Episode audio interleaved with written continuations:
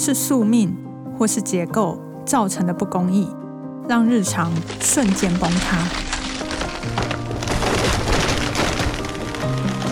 迈步走进人群边缘，探照隧道里的人生。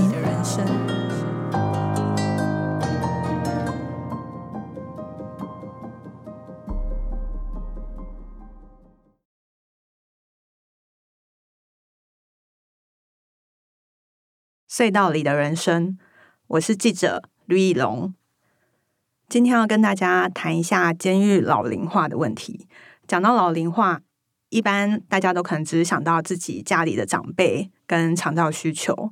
但大家可能不知道，在监狱里面一样也有面临长照的困境。那今天我们邀请了一位来宾，曾经在台中看守所当替代役的八六，来跟我们分享一下他在啊。看守所看到的一些见闻。大家好，我是八六。我原本边念研究所边在一个由律师跟法政学者组成的非营利组织，叫做永社工作。那去年离开研究所之后呢，从十月到今年九月就呃留职停薪。开始当替代役，那呃，因为原本就在关注监所人权跟制度改革相关的议题，所以呢，就呃，当然一部分是因为我常到处去抗议，也考也去考察一下。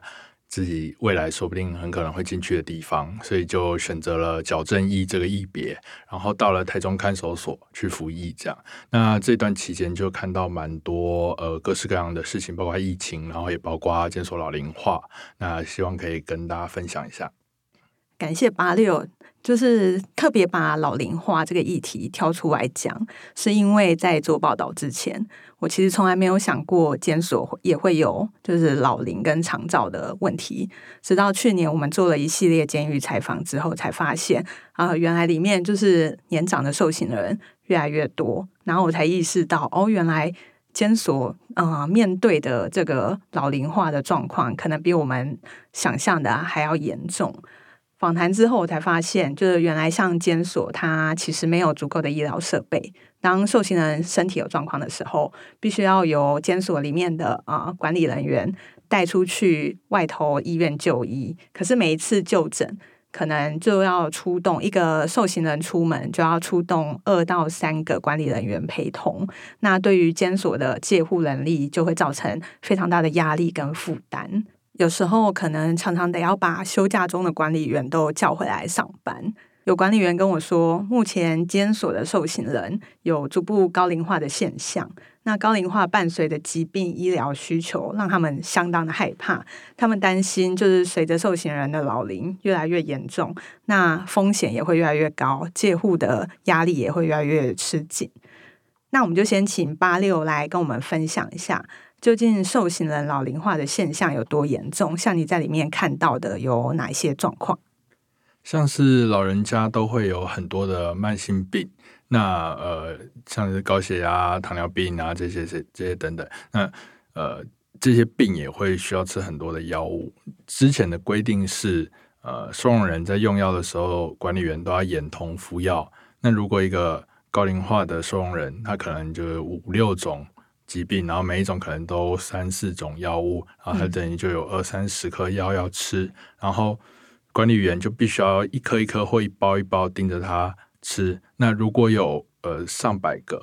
近百个这种老龄化收容人的话，那这样整个下来，他一个上午可能就没有时间了。就吃完药就爱换中餐这样。对，然后他的那个名牌标签旁边标签啊，都可以看得出来，就是哦一整排的这种高龄化的疾病。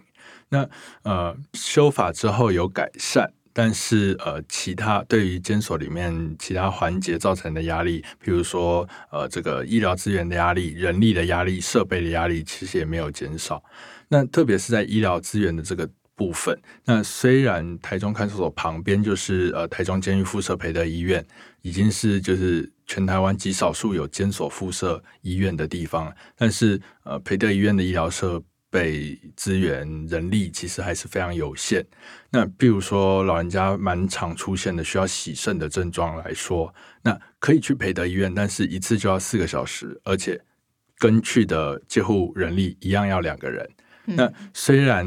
来回的这个交通时间比较短，可能半个小时以内就可以就可以来回，但是呃，这两个人力还是要在那边四个小时，而且一旦他是比较稍微复杂一点，譬如说他可能有呃糖尿病，他可能有高血压，或者是他可能有其他的呃并发症，那不好意思，这个洗肾可能就没有办法再陪着进行，他就要到更远的设备更完整的中国医药大学附设医院去呃去去进行，那这个车程就变成是两个小时，而且。如果他是慢性病，可能还好一点；如果他是急诊的话，那还要额外负担这个急诊的交通费，因为他不能搭原本的这个公家车，急诊交通费就是两千块。那对于双人来说也是很大的负担。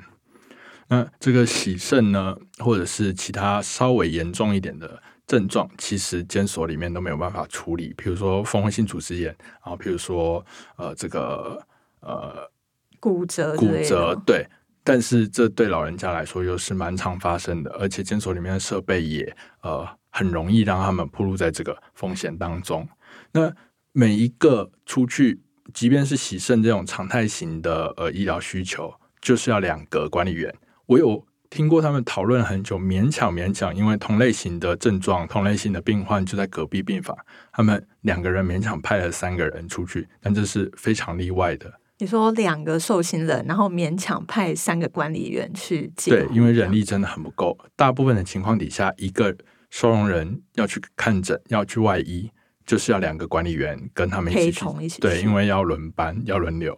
那三个收容人的话，就是要六个管理员。所以基本上超过四组外医的话，就可以听到学长们、管理员们就是在那边哀嚎说：“啊，又要加班啦，今天又不用下班啦。”虽然加班费可能会比较多一点，但这其实对管理员来说是蛮大的呃身心上面的这个过劳跟压力。对，那对于整体的这个人力来说呢，呃，其实原本的监所管理员人力就已经很不够了。那原本都是用这些呃，在有限的经费跟有限的人力情况底下，用呃，譬如说替代役或者是这个。一部分的应急的经费去聘请约聘雇啊，你说这种临时性的人力来挡着线，对，比较临时性，但这个其实真的问题很大，因为像 DI 或者约聘雇，他们受到的训练可能不是那么足够，但就是 OK 做比较简单的工作，先挡着低的这样，其实没有真的低到哪里去，但就是相对来说，先挡一下，OK，平常的时候可以这样应应。那如果万一呢？譬如说今年，今年因为有疫情的关系，所以就是对监所造成非常大的压力。原本他们的经费已经很有限、很局促，那已经有这种挪来挪去，哪边有缺就往哪边补的这样子的现象。那在为了疫情的阴影，可能没有口罩，可能没有相关的防护设备，那需要经费去呃去支应的时候，那原本的这些譬如说。用来聘请约聘雇的经费，我就是看到他们的说法，就是呃，因为疫情，所以裁减约聘雇的经费，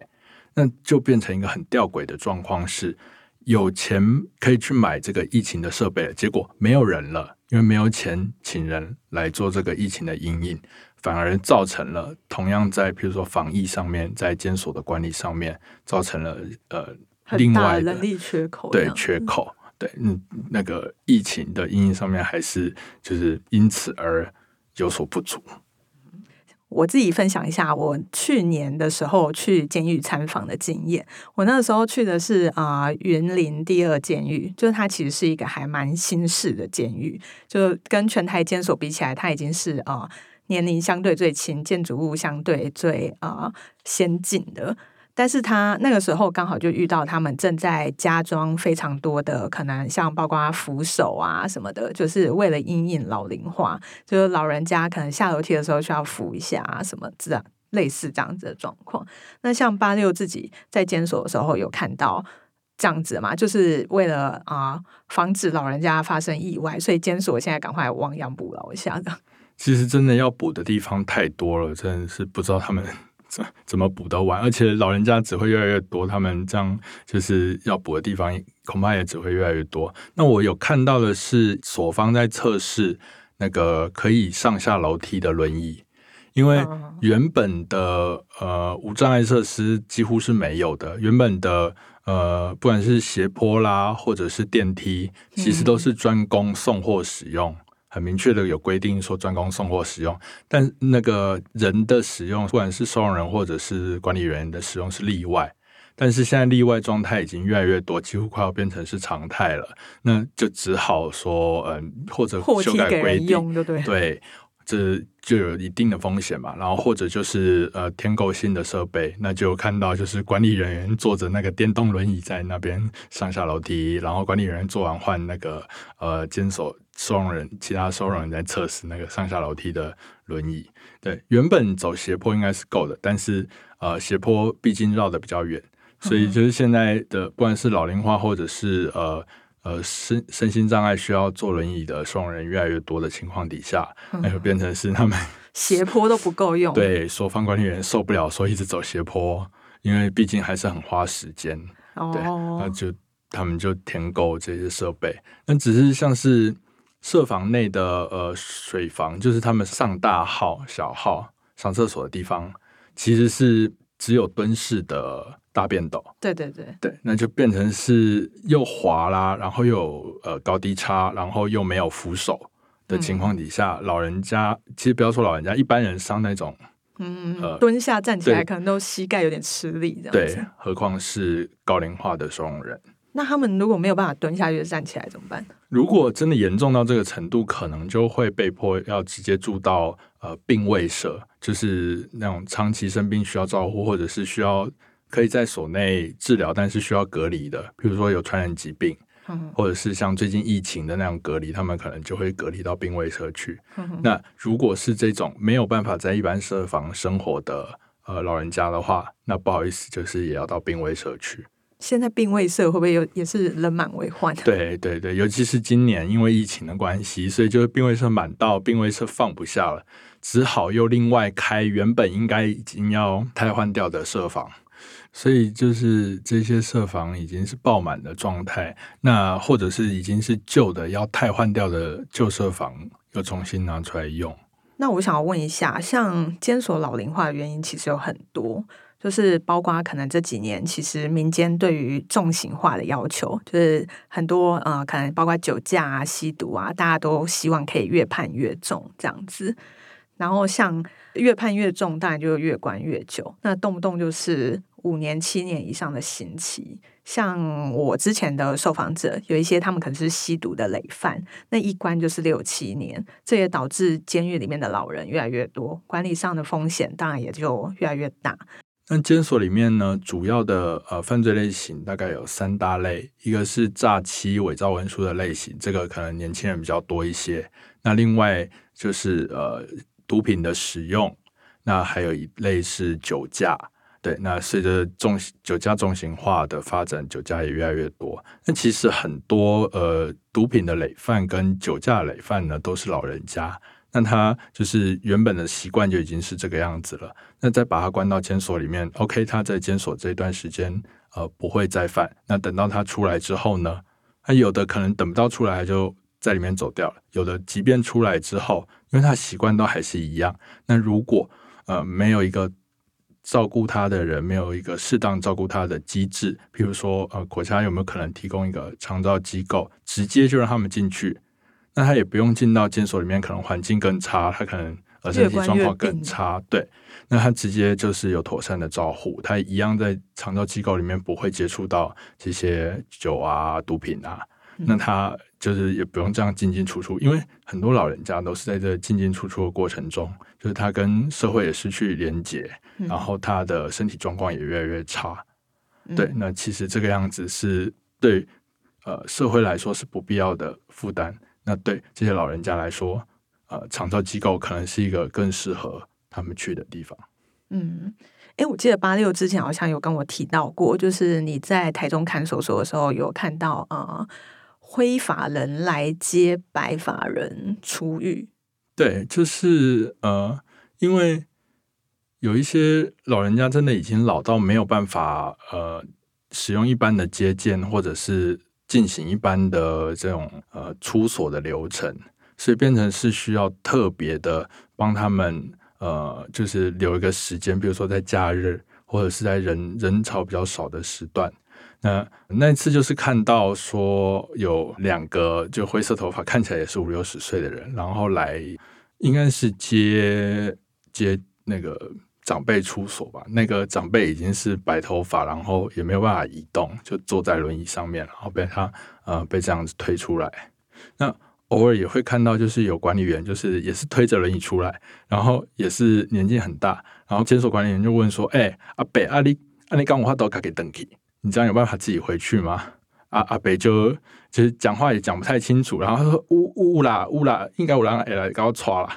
然后就推到门口，然后对推到门口，然后管理员也不知道怎么办，总不能把他请下轮椅吧？他也不太不太能走啊，家人也还没来的情况底下，就僵持在门口。对，通常管理员会直接帮他叫计程车啦。如果等，哦，就看要送到哪的话，对。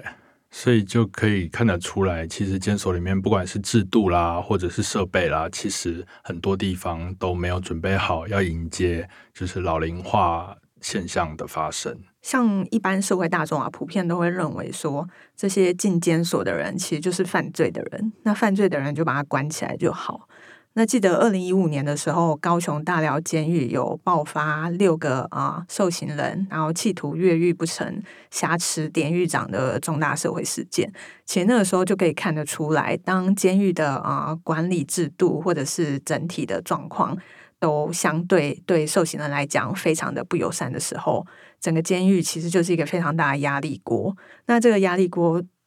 里头的压力大到一定程度的时候，对于社会的安全反而是一个更大的威胁，跟大家